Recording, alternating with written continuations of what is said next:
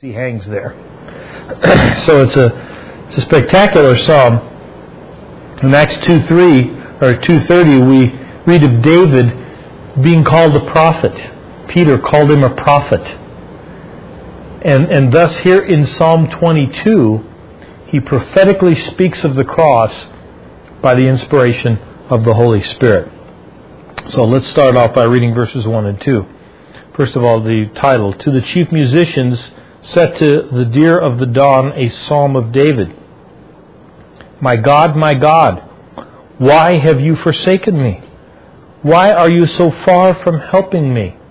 As from the wo- words of my groaning, and from the words of my groaning. Oh my God, I cry in the daytime, but you do not hear, and in the night season, and I am not silent.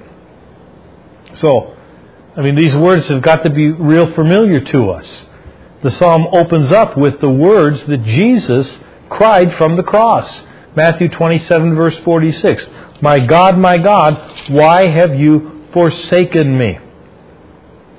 His cry during the, the daytime, he says, Oh my God, I cry in the daytime, but you don't hear. And in the night season, remember that it was daytime, it was like a normal day outside from 9 in the morning till 12 noon. But then at 12 noon, from 12 noon to 3 in the afternoon, it became dark. Even though it was day, it became dark. and so he cries out, and his, his cry seems to fall on deaf ears. What was going on here? Why did God the Father turn his back on God the Son? Well, we've talked about this before. Remember Habakkuk 1:13, God cannot look upon sin. So as Christ bore our sins, there was a time when fellowship was broken between the Father and the Son. You see, in the garden prior to the cross, Jesus sweat tears of blood, or, or beads of, you know, he sweat blood. He was in agony regarding what was ahead, ahead of him. But I don't think it was because of the pain of the crucifixion, which was intense, no doubt. But I think it was that of the separation from the Father that he agonized over more than anything else. He had never experienced it before. He was always one with the Father. Goes on in verse 3 But you are holy, enthroned in the praises of Israel. Again, we see the reason why God can't look upon sin because he is a holy God. So, as Isaiah 53 6 says of Jesus, all we like sheep have gone astray. We have turned every one to his own way. And the Lord has laid on him the iniquity of us all.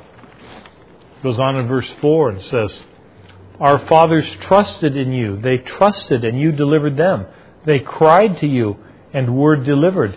They trusted in you and were not ashamed. This is speaking of Israel's history now, how God had delivered them in times of trouble. And then verse 6, he says, But I am a worm and no man, a reproach of men, and despised by the people.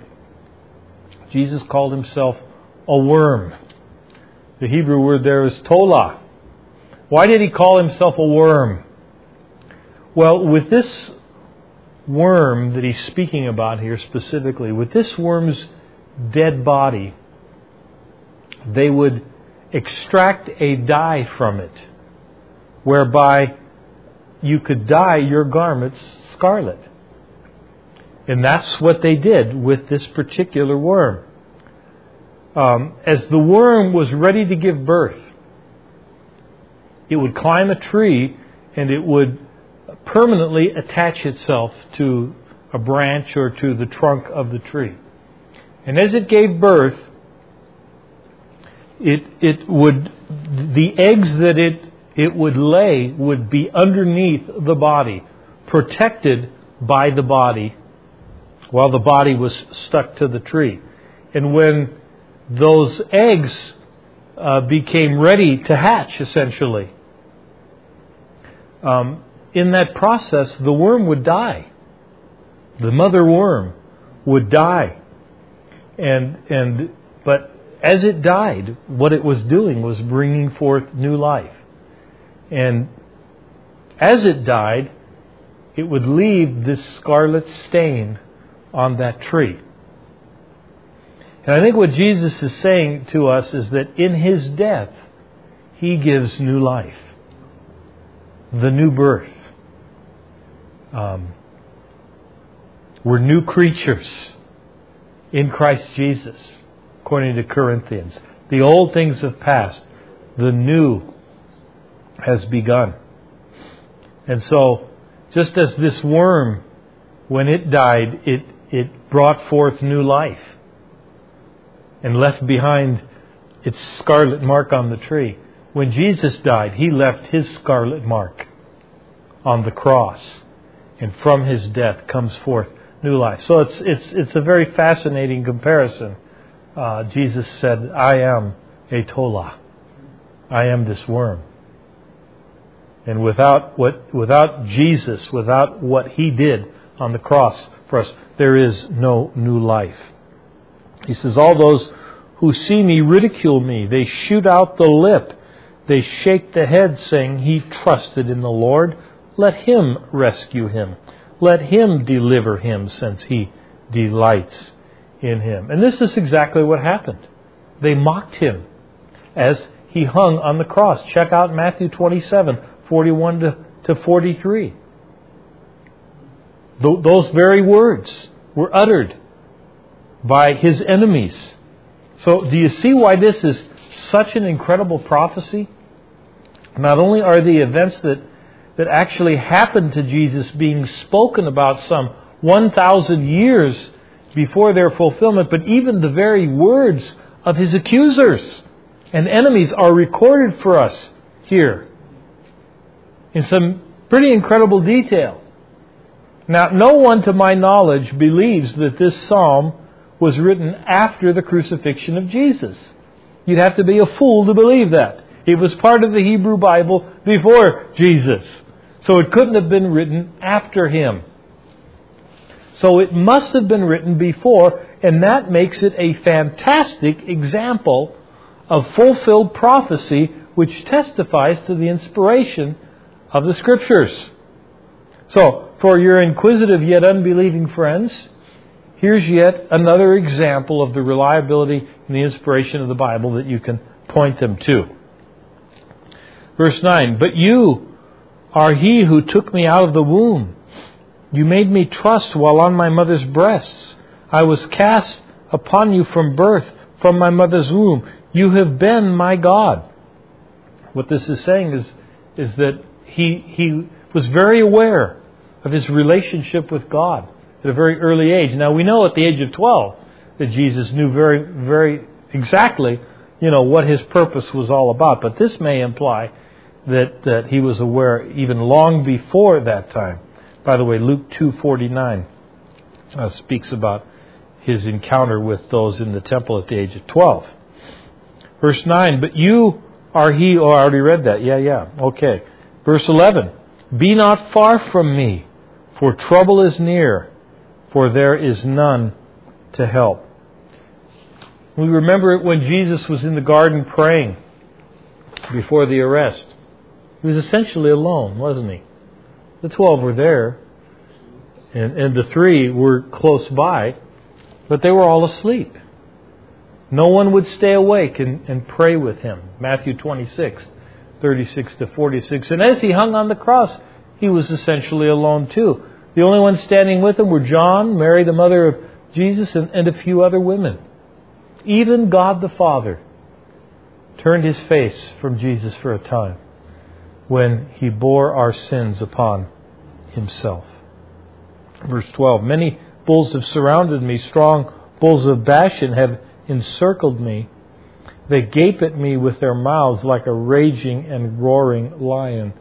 The, the bulls of Bashan were large animals that were known for their strength, and so this is probably a reference to those Pharisees and Sadducees that had called for the death of Jesus and had used their political clout to make it happen. They were the bulls of, of Bashan that gaped at him with their mouths, so on. Verse 14, he says, now this is an interesting passage here, 14 and 15. I am poured out like water, and all my bones are out of joint. My heart is like wax, it has melted within me. My strength is dried up like a potsherd, and my tongue clings to my jaws. You have brought me to the dust of death. And so, this is a, a vivid description of physically the result of crucifixion. Crucifixion is certainly one of the most painful ways to die. The victim would hang on the cross anywhere from hours to several days until he died. He would become dehydrated, delirious, and eventually his bones would be actually pulled out of joint. Now remember that execution by crucifixion was unknown at the time that David wrote this. Some believe that the Assyrians uh, practiced a form of crucifixion when they would essentially impale their victims on a post. But it was the Romans who refined it. It was the Romans who invented the type of crucifixion that was used on Jesus. And yet, though David knew nothing about the practice of Roman crucifixion or Assyrian crucifixion, he describes pretty accurately the effects of death by crucifixion. Being poured out like water probably refers to the profuse perspiration brought on by the tremendous physical exertion while hanging on the cross. During the crucifixion, Jesus developed an incredible thirst, probably from all the sweating. So, uh, as John 19:28 records, Jesus said, "I'm thirsty." It took every bit of physical strength that a person had to keep from suffocating. Eventually, he would die of suffocation because he could no longer have the strength to push his body up to expand his diaphragm so that he could get a breath. As he hung there on the cross with his arms stretched out before him, his diaphragm is essentially pushed up, pushed up up against the lungs. And so what he would have to do would be push down on the nail that secured his feet so that he could push his body up so that he could lower the diaphragm low enough to get air into his lungs.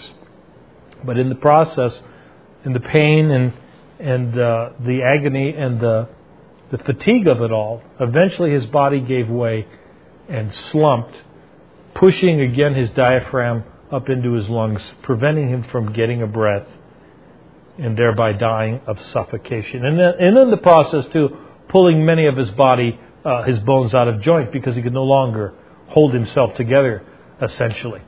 So imagine how terrible the suffering must have been. And yet, what did Jesus die from? From suffocation? Probably not. It seems that he may have died of a ruptured or broken heart, as the pericardium or the sac around his heart filled with blood. Then, as the spear was thrust up into his side, it says there in John 19:34 that blood and water came flowing out. The blood signifying his atoning death for us, and the water perhaps of baptism. Verse 16 for dogs have surrounded me. The congregation of the wicked has enclosed me. Notice this they pierced my hands and my feet. I can count all my bones. They look and stare at me. So the dogs spoken of here probably referring to the Gentiles and more specifically the Roman soldiers. How did the Jews deal with capital punishment? When the Jews wanted to put somebody to death, how did they do it? They stoned them, that's right. But here, 800 years before crucifixion was even invented, David tells us that the hands and feet of Jesus were to be pierced as he hung on the tree and then pulling his bones out of joint. Pretty graphic. And, and you remember that it was the wounds that were left in the hands and the feet of Jesus that became the proof to Thomas that Jesus was actually alive again. John uh, chapter 20, verse 25. And Luke 23, 35 actually records the fulfillment of verse 17 when it says, They look and stare at me. Verse um, 18 They divide my garments among them, and for my clothing they cast lots. Hi, Jerry. We see this fulfilled again. Matthew 25, verse 35, John 19, 24. In fact, John actually says that this verse was fulfilled in what the soldiers did that day. John refers back to this particular verse and says that what the soldiers did when they cast lots and they divided up his, his garments, it was, this verse was fulfilled. So, in these verses, we've seen some very detailed prophecy concerning the crucifixion, all of which was fulfilled to the T some 1,000 years later. Verse 19 But you, O Lord, do not be far from me. O my strength, hasten to help me. Deliver me from the sword, my precious life from the power of the dog. Save me from the lion's mouth and from the horns of the wild oxen. You have answered me. Interesting, he says, Save me from the power of the dog. With criminals, um, like Jesus was supposed to be, they would uh, remove their bodies and they would throw them into a common grave, an open grave, and quite often dogs would come and feast on their flesh. But God spared Jesus of that because the body of Jesus was taken by Joseph of Arimathea and placed in a new tomb and sealed. So, he was saved. Deliver me, he says. Save me. You have answered me. Okay, now this is this is essentially the the first section of, of the psalm, and we're going to move into the second section. Now, the first section was uh, the view of the crucifixion from the cross by Jesus, and then the second section here, from verses 22 to the end, is the answer to um, Jesus or the forsaken one. He says, "I will declare your name to my brethren." In the midst of the assembly, I will praise you. You who fear the Lord, praise him. All you descendants of Jacob, glorify him and fear him, all you offspring of Israel. For he has not despised nor abhorred the affliction of the afflicted, nor has he hidden his face from him. But when he cried to him, he heard. I believe he's talking here uh, about the three days and three nights that Jesus spent in Hades. Um, when he says there, I will declare your name to my brethren in the midst of the assembly, I will praise you. I think it's talking about that period of three days and three nights when, when Jesus went to that place known as Abraham's bosom, um, where those who had died believing in the promises of God waited for the Messiah and, and he shared the gospel with them. He shared the good news with them. And when he was done sharing with them the truths of God, Abraham's bosom was empty. And the only part of Hades now that remains is that part that's occupied uh, where the unfaithful are. You can read about this in Luke chapter 16. Jesus talks about it. Some people want to consider that a parable, but I don't think it was. Because in parables, Jesus never mentions personal names. But in that one, he does. So I think he's telling a real life story about this place called Hades um, in the Old Testament. And so that's what I think this is talking about here. Now, verse 25, he says, My praise shall be of you in the great assembly. I will pay my vows before those who fear him. The poor shall eat and be satisfied. Those who seek him will praise the Lord. Let your heart live forever.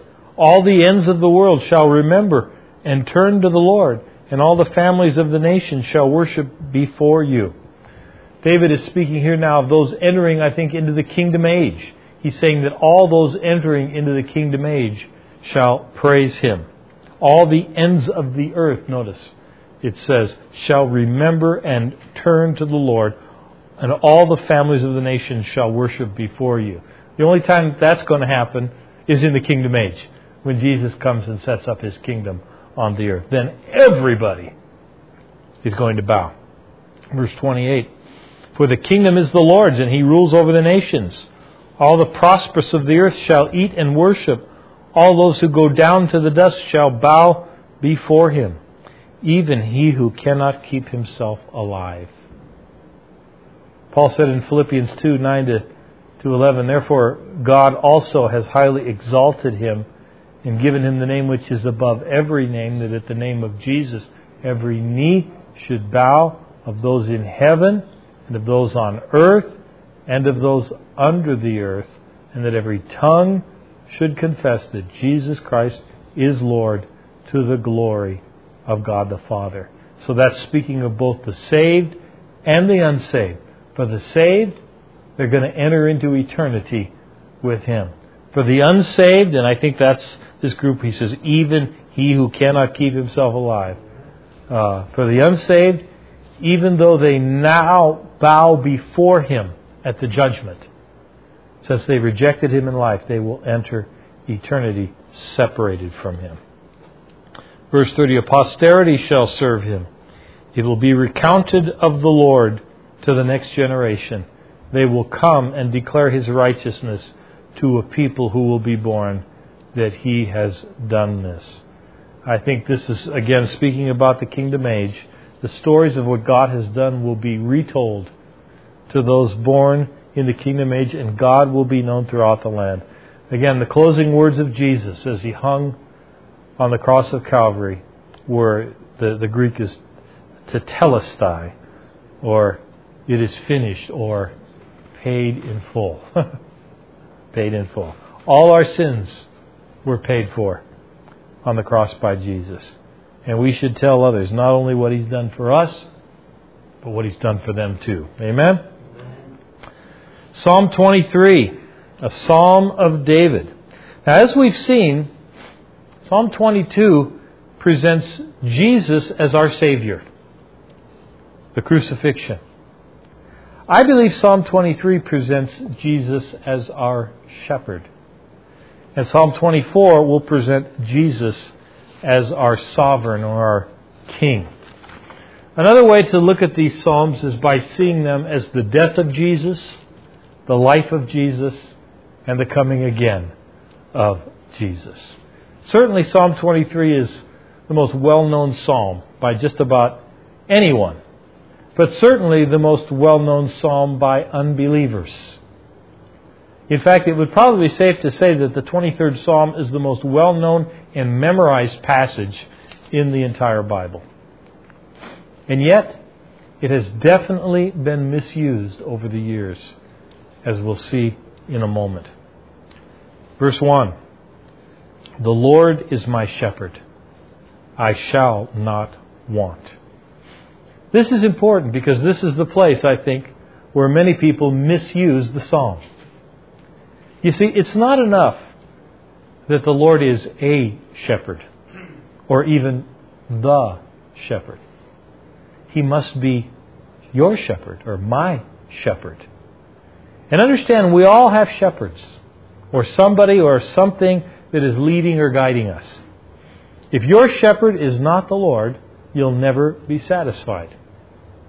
Never.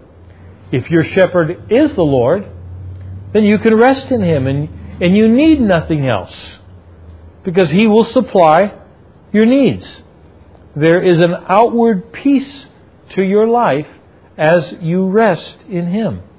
The Lord is my shepherd. That is so important. It's critical. You know, if and, and you know, I've done my share of funerals, and I've done a number of them for non-believers. where the person who died was an unbeliever, or maybe many in the family were unbelievers.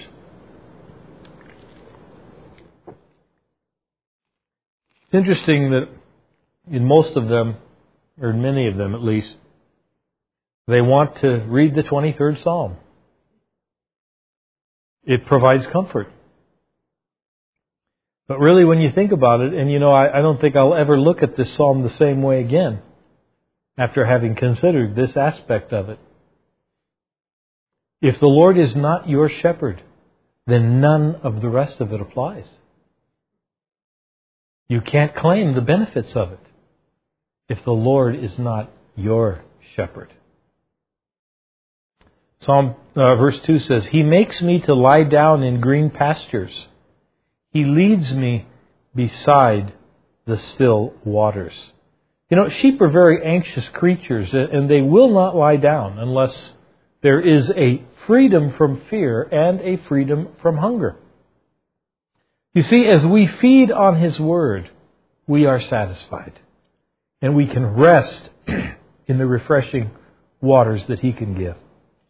Here, again, we see an inward peace that is only found in Christ when He is my shepherd. Verse 3 He restores my soul. He leads me in the paths of righteousness for His name's sake. I think some translate that uh, He leads me in the paths of safety.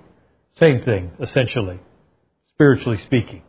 If if you you know if you have the righteousness of Christ, you are in a place of safety. You don't have to worry about the wrath of God, right? So he leads me in the paths of righteousness for his name's sake. When it says he restores my soul, it could be a reference to the rescue of a lost one. Certainly, that's what God has done for us by saving us. He has restored our soul. He has rescued us from being lost. He also leads us. The shepherd was a guide. The sheep didn't need to know where the green pastures or the still waters were. All they needed to know was where the shepherd was. The shepherd would guide the sheep to what they needed. God leads us in the right paths. He is leading us in the way that we should go. And as difficult and dangerous as it may seem at times, it is the right path for us. It is the safe path. It is the righteous path, if you will. He leads me in the paths of righteousness. And that's all we really need to know. That He is leading us. If we know that He is leading us, then the destination shouldn't matter nearly as much. Because he knows where the food is. he, he knows where the safety is.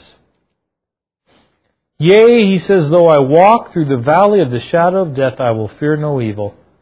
For you are with me, your rod and your staff, they comfort me. So this is really the first dark note in this beautiful psalm. Previously, David wrote of green pastures and still waters and paths of righteousness. Yet, when following the Lord as shepherd, we may still walk through the valley of the shadow of death. And this isn't uh, uh necessarily a pleasant place for us to be. A valley suggests being hedged in and surrounded. The idea of death is often what seems to us as the ultimate defeat, an evil that can come upon us. And the shadow of death the shadow of death is not death itself, but the shadow of fear that it sometimes casts on us. You know, C.S. Lewis says that, that we all live our lives in the shadowlands. That's what that movie, you know, about his wife and her uh, dying was called Shadowlands. It's because he believes that we live in the shadowlands. But David says there's no fear in this. Why not? Well, because the Good Shepherd is leading us.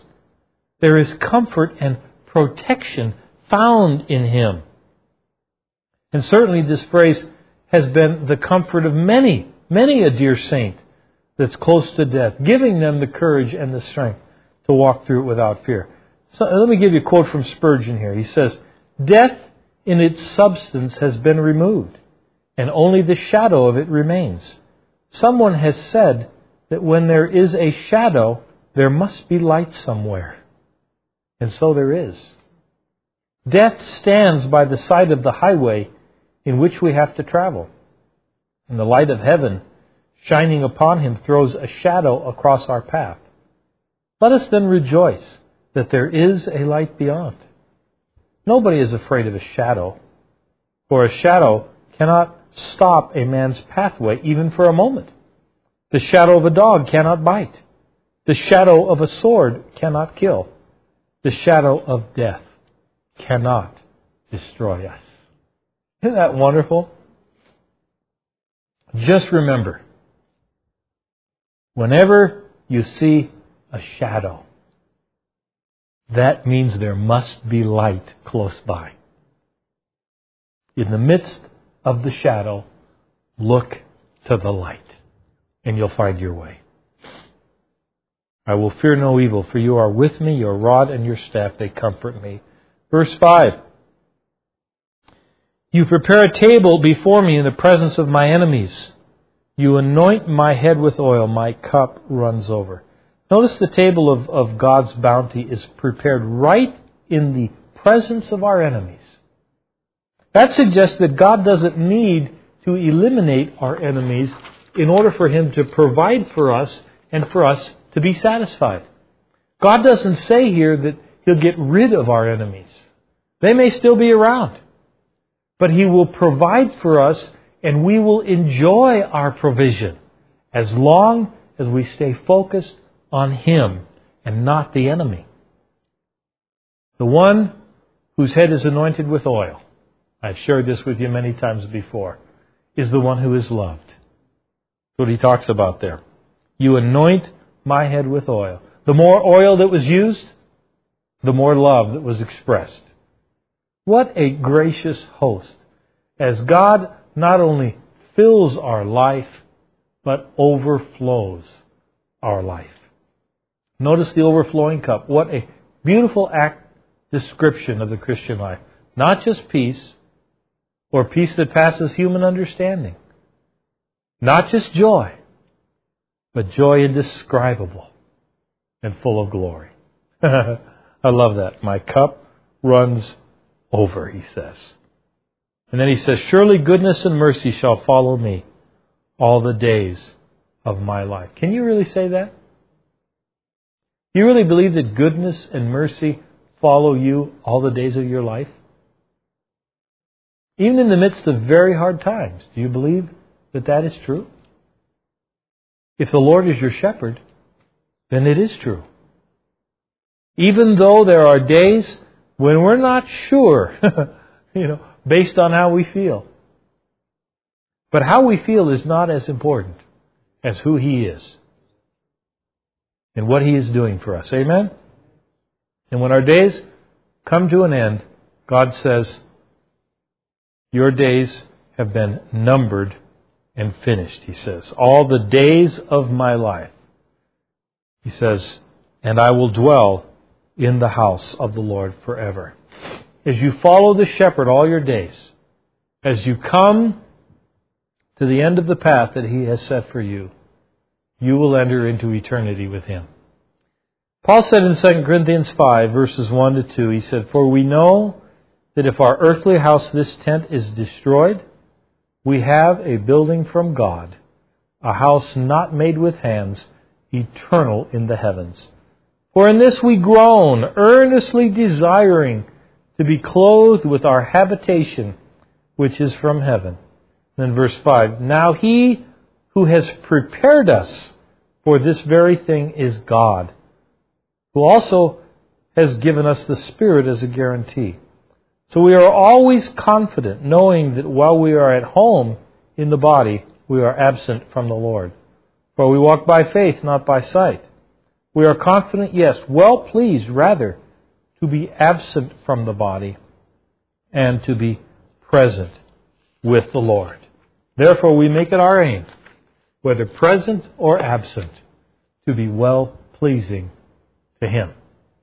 And then Jesus said in John 14, 2 to 3, He said, In my Father's house are many mansions. If it were not so, I would have told you. I go to prepare a place for you. And if I go and prepare a place for you, I will come again and receive you to myself, that where I am, there you may be also.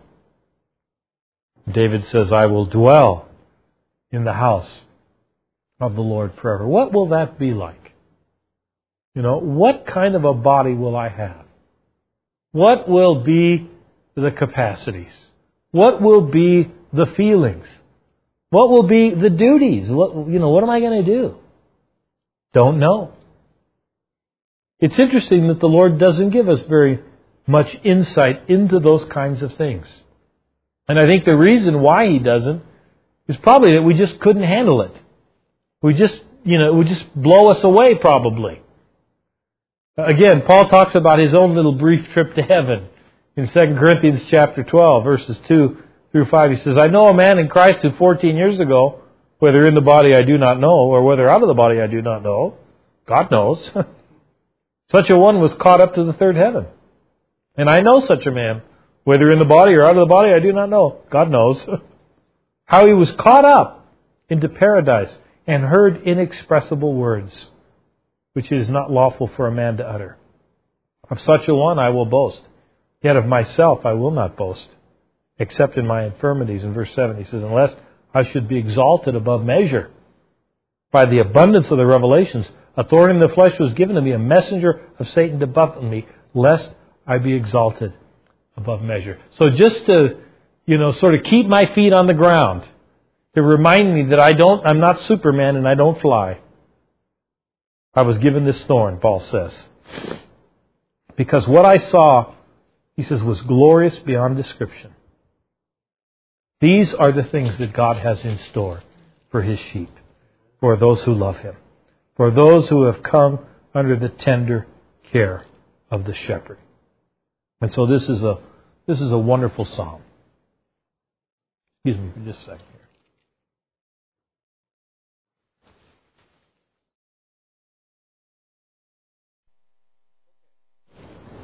Psalm 24, a psalm of David. So again, remember, um, Psalm 22, Jesus as our shepherd. Psalm 23, Jesus, I'm sorry, Jesus is our Savior. Psalm 22, Psalm 23, Jesus is our shepherd. And now Psalm 24 will present Jesus as our sovereign or our king, the one who is worthy to be worshiped. Psalm of David, it says. Now, this may be speaking of the time that the ark was being brought up to Jerusalem by David from the house of Obed Edom. But prophetically, I believe it speaks of the time when Jesus returns and sets up his kingdom here on the earth.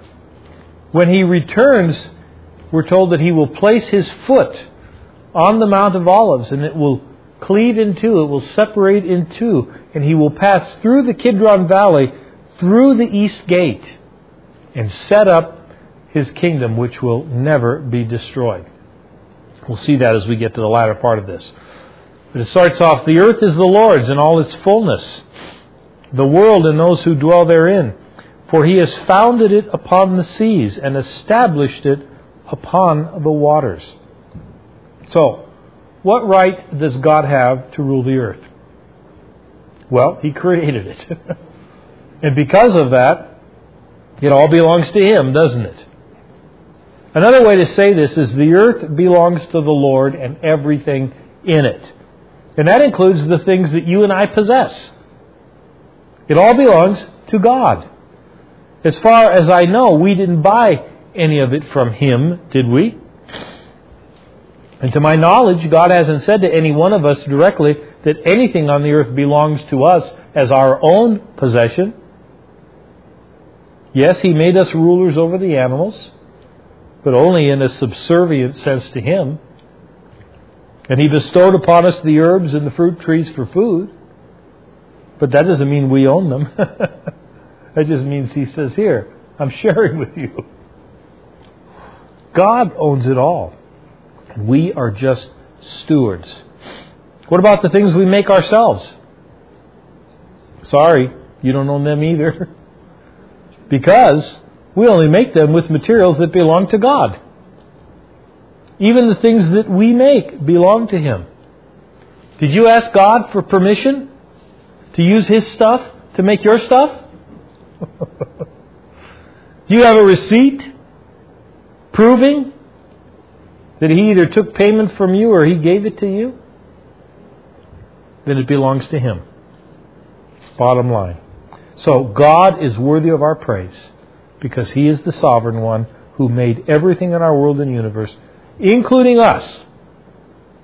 And He owns it all, including us. Did you get that? Okay, verse 3. Who may ascend into the hill of the Lord, or who may stand in his holy place? Now, this is an interesting question that many people like to speculate about. What's the answer? We don't, you know, we don't have to speculate about it. He gives us the answer in the next verse. He who has clean hands and a pure heart, who has not lifted up his soul to an idol, nor sworn deceitfully. Now, if the immediate context is the priests bringing the ark from the house of Obed Edom to Jerusalem, then this could very likely be the instructions of David to the priests and the Levites who were transporting the ark, who would be ministering before the Lord in the tabernacle. David would be instructing the priests and those that are to be carrying the Ark of the Covenant, those who will then be ministering before the Ark of the Covenant in the tabernacle in Jerusalem, standing there in the holy place. The warning was that they were to have clean hands, pure hearts, not lusting after emptiness, nor swearing deceitfully. Remember that when um, they were they had tried to actually to bring up the ark before this, a few months before. And they didn't do it the way that the Lord had commanded. They put the ark in a cart that was pulled by oxen. And it looked like the, the cart was going to tip over and thus the, the ark would tip over too. One of the fellows reached out his hand to steady the ark and he was struck dead in the process. That's because he wasn't supposed to touch the ark. No one was supposed to touch the ark. Instead, they had these poles. They had these rings on the side of the ark, and these poles that would go through the rings, and they would not pick up the ark, but they would pick up the poles. Be one fellow, or maybe two guys on the back, two guys on the front, each holding a pole. The guys in the front holding the front of the pole, the guys in the back holding the back. The But they didn't have to touch the ark because they weren't supposed to do that. Well, after this terrible thing happened, David did his homework, I think. and he found out the right way to do this according to the command of God.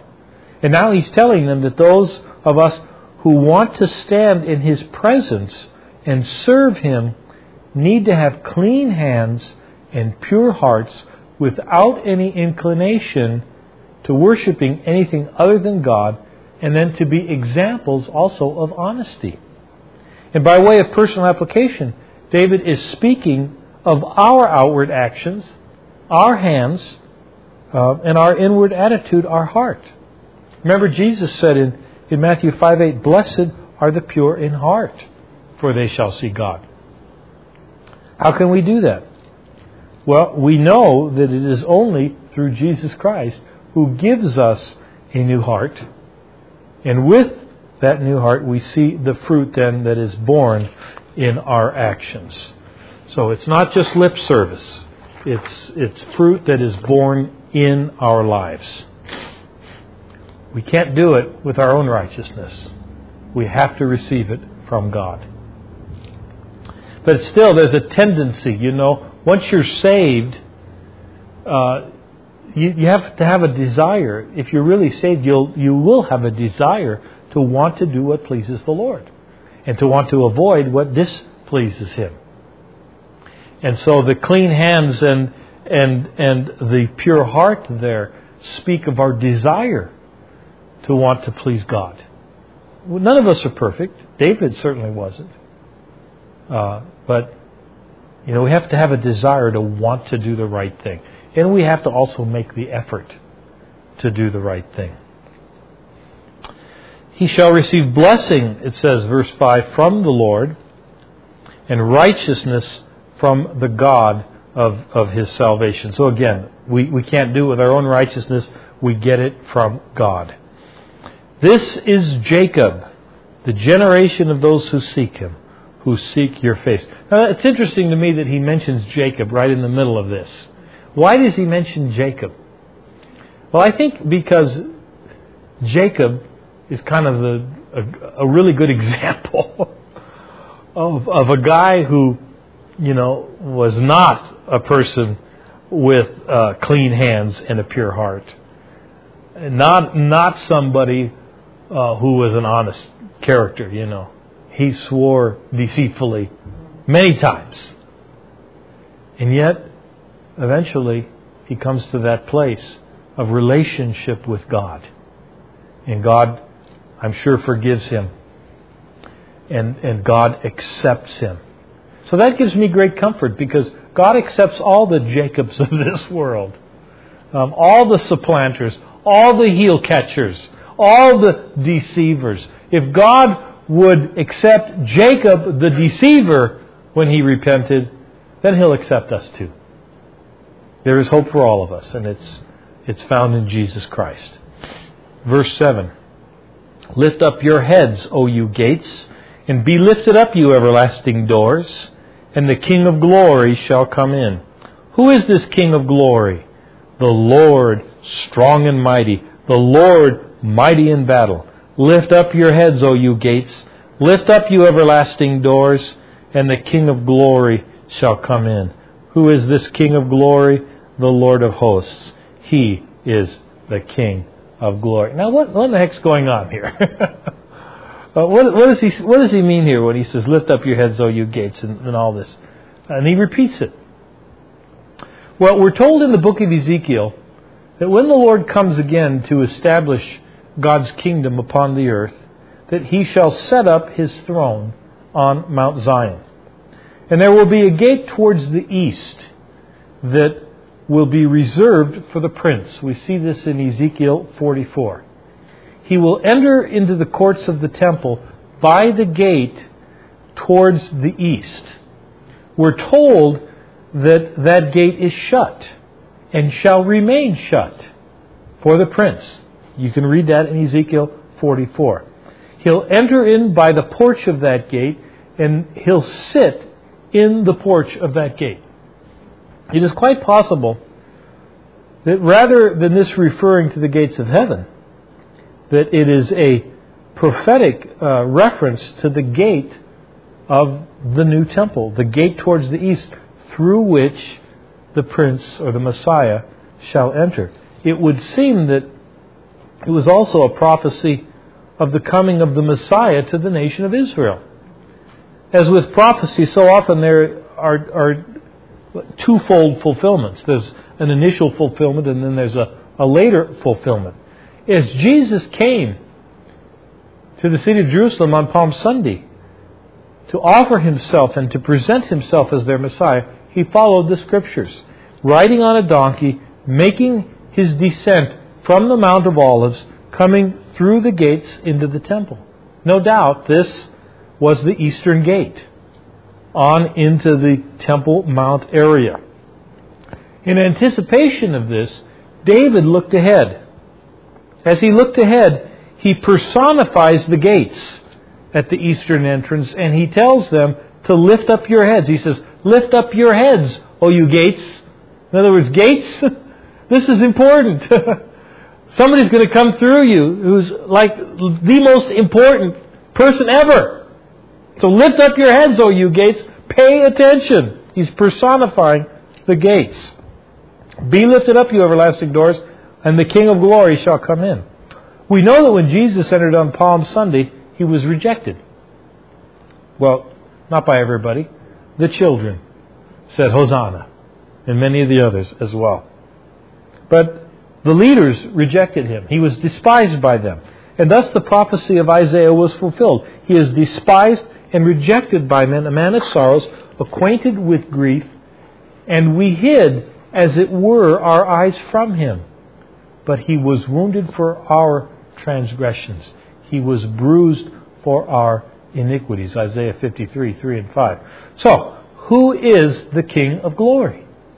None other than Jesus Christ our Lord. Zechariah 9 9 says, Rejoice greatly, O daughter of Zion. Shout, O daughter of Jerusalem. Behold, your king is coming to you. He is just and having salvation, lowly and riding on a donkey, a colt, the foal of a donkey. This was Jesus at his first coming. But in this passage, who is the King of glory? The Lord, strong and mighty, the Lord mighty in battle. There is another day coming when the Lord of glory, strong and mighty, mighty in battle, will come, set his foot on the Mount of Olives, and will enter again into Jerusalem. This time as the King of glory, this time to reign on the throne of David and to establish God's kingdom upon the earth. Now, some 700 years ago, the Turks read Ezekiel 44 that the Messiah would enter through the east gate. So they said, We'll take care of that. And they closed up the east gate. A bunch of stones and, and uh, blocks there of stone. And they filled it up, they blocked it up. Also, they put a graveyard in the Kidron Valley so that he wouldn't pass through because Jews didn't pass through graveyards because that would make them unclean, right? It would be ceremonially unclean. So they put a graveyard there and they say to themselves, ah, that takes care of that. I had a, a picture that I wanted to bring to you, but I didn't have a, a good way to, to show it to you that I took when I was in Israel of the Eastern Gate. You can see how it's all blocked up, closed up, and uh, and then just below it, in down on the slope from the wall down into the Kidron Valley, is this cemetery. It's a it's an Arab cemetery, and so they figure that's that's taken care. Of. Well, they probably didn't realize it at the time, but when they closed the gate up, they didn't realize that the real gate that Jesus went through was actually below that gate. That that was a newer gate. so they actually closed up the wrong gate. So all needs to happen is when the you know when Jesus steps on the Mount of Olives and it splits in two, it's going to take out that cemetery. It's probably going to reveal the gate that's down below, the one that we can see today, and the doors are going to be wide open. They're going to be wide open. And the King of Glory is going to come in. This time, to reign on the throne of David and to establish God's kingdom on the earth. The king is coming, and man's attempts at stopping him are futile. Reminds me of Jean Luc Picard. the Borg, you know, they made it in the Borg, and he says, uh, uh, uh, Star Trek, Next Generation. Next generation. He says, resistance is futile. resistance is futile. Oh, the gates are going to be open. The King of Glory is going to be coming in those gates. And to that end we pray, Thy kingdom come. Thy will be done on earth as it is in heaven. And so, Jesus as our Savior, Jesus as our Shepherd, and Jesus as our coming King. Philippians 2 9 to 10 that at the name of Jesus every knee should bow, those in heaven, those on the earth, those under the earth. Every tongue confess that Jesus Christ is Lord to the glory of God the Father. Okay, Psalm 25. Some have titled this psalm God's Ways in Dark Days. Some feel that David wrote this psalm when his son Absalom and some of his closest friends were rebelling against him. And David is crying out for direction and guidance from God. To you, O Lord, I lift up my soul, he says. O my God, I trust in you. Let me not be ashamed. Let not my enemies triumph over me. Indeed, let no one who waits on you be ashamed. Let those be ashamed who deal treacherously without cause. David was resting in the Lord and trusting in him. And all those who were making false accusations against David were going to be dealt with. David was a good man, not perfect. And yet he gave the enemies of God a chance to come against him and the Lord he loved by some of the things that he did. We as Christians must remember that people will often picture God by the way we act. But David says, God, I trust in you. If God be for us, Paul said, who can be against us? I put my trust in God. In another psalm, David said, In God I have put my trust. I will not be afraid. What can man do to me? Psalm 56, verse 11. Back in Chronicles, we read of King Asa, who at the time of the invasion of the land by the Ethiopians and the Nubians, he cried out to the Lord. He said, Lord, it is nothing for you to help, whether with many or with those who have no power. Help us, O Lord, our God, for we rest on you, and in your name we go against this multitude. O Lord, you are our God. Do not let man prevail against you. I just love that prayer of Asa's there. Second Chronicles 14:11. David is saying much the same thing. Lord, don't let me be ashamed. Don't let me be defeated by my enemies. Lord, I am trusting in you. Show me your ways, O Lord. Teach me your paths. Lead me in your truth and teach me, for you are the God of my salvation. On you I wait all the day. David waited on the Lord all day for direction, for guidance. God shows us. He teaches us. He leads us in the way that we should go through His Word. That means that we need to be in His Word, in fellowship with Him on a daily basis. And we need to be willing to obey Him when we know what His will is for our lives. How important that we walk in the way of the Lord, that our life be directed and governed by Him. So many of the problems that we face are simply because we have not walked or been willing to walk in the Lord's ways. Verse 6 Remember, O Lord, your tender mercies and your loving kindness, for they are from of old. Do not remember the sins of my youth, nor my transgressions. According to your mercy, remember me for your goodness' sake, O Lord. David is, is not appealing to God according to his righteousness. He saw, he, he knew who he was. He knew what he had done. He, he knew about his sin with Bathsheba. Uh, so he's asking God for mercy, his loving kindness to be poured out upon him. All the way through history, God has demonstrated himself to be merciful. God has demonstrated his loving kindness from the beginning. And so David prays an important prayer in verse 7. I'm sure that all of us can say amen to that. Lord, when you remember me, let mercy cover the whole remembrance of me. You know, Lord, just let mercy take care of it all. Because otherwise I'm toast. Good and upright is the Lord, therefore he teaches sinners in the way.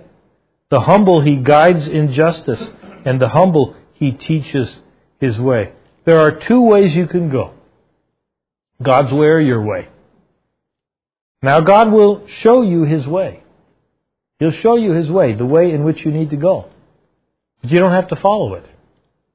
As Proverbs 14:12 says, there is a way that seems right to a man, but its end is the way of death.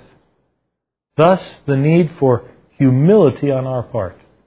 God guides and teaches the humble. If you're not getting any guidance, it may be time for a humility check.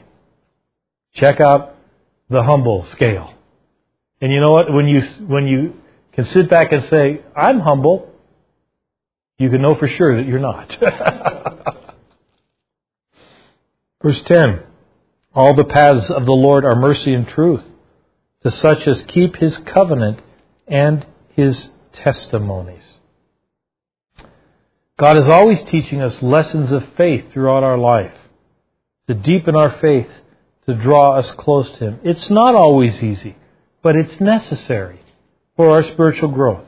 We just need to be in a place where we believe that God's ways are the right ways, no matter what our own intellect might be telling us.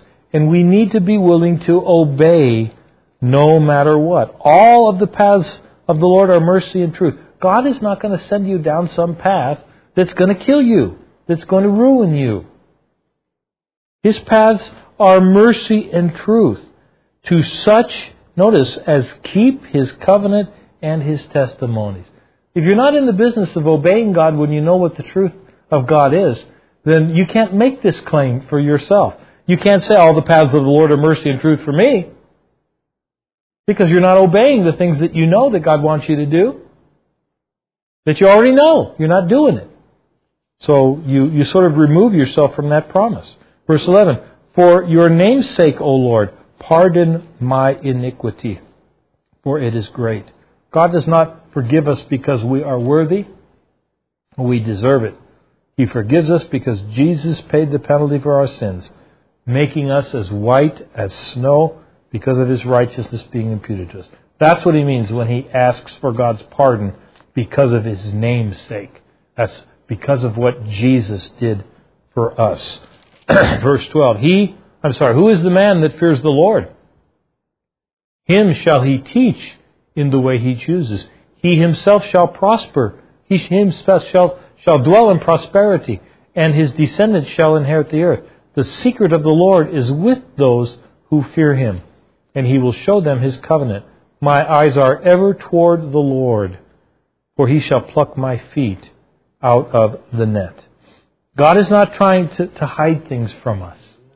He, he wants to show us the truth, and yet we must be willing to receive it. He won't force us to receive it.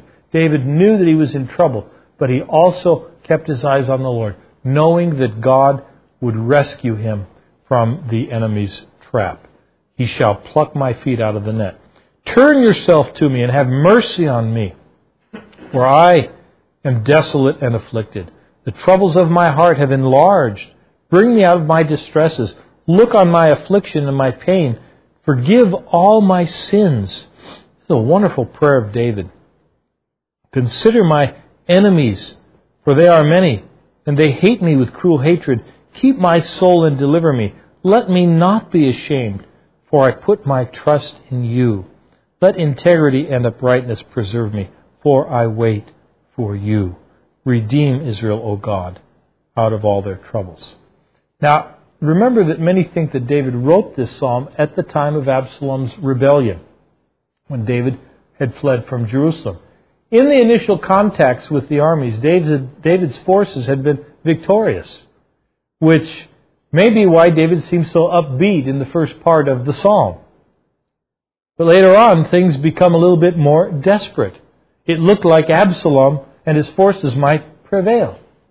And so, David's cry, beginning with verse 16, Turn to me, have mercy, I am desolate, I am afflicted, I am distressed. Look upon my affliction and my pain. Forgive my sins. Consider my enemies, for they are many.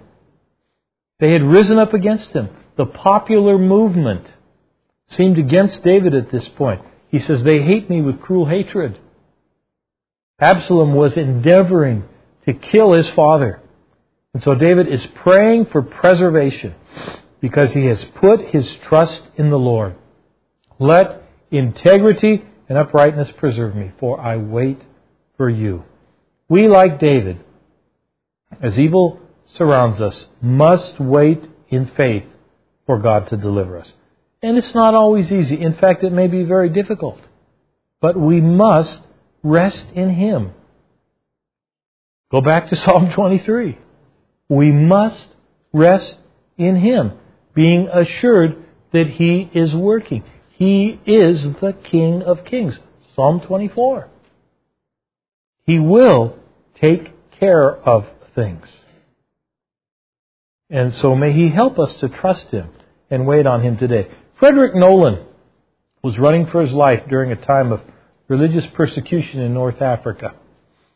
Exhausted, he found a small cave that he crawled into, figuring his pursuers would eventually catch up to him and, and find him there in the cave and put him to death. While waiting to be caught, he noticed a rather large spider weaving a web over the entrance to the cave that he was hiding in.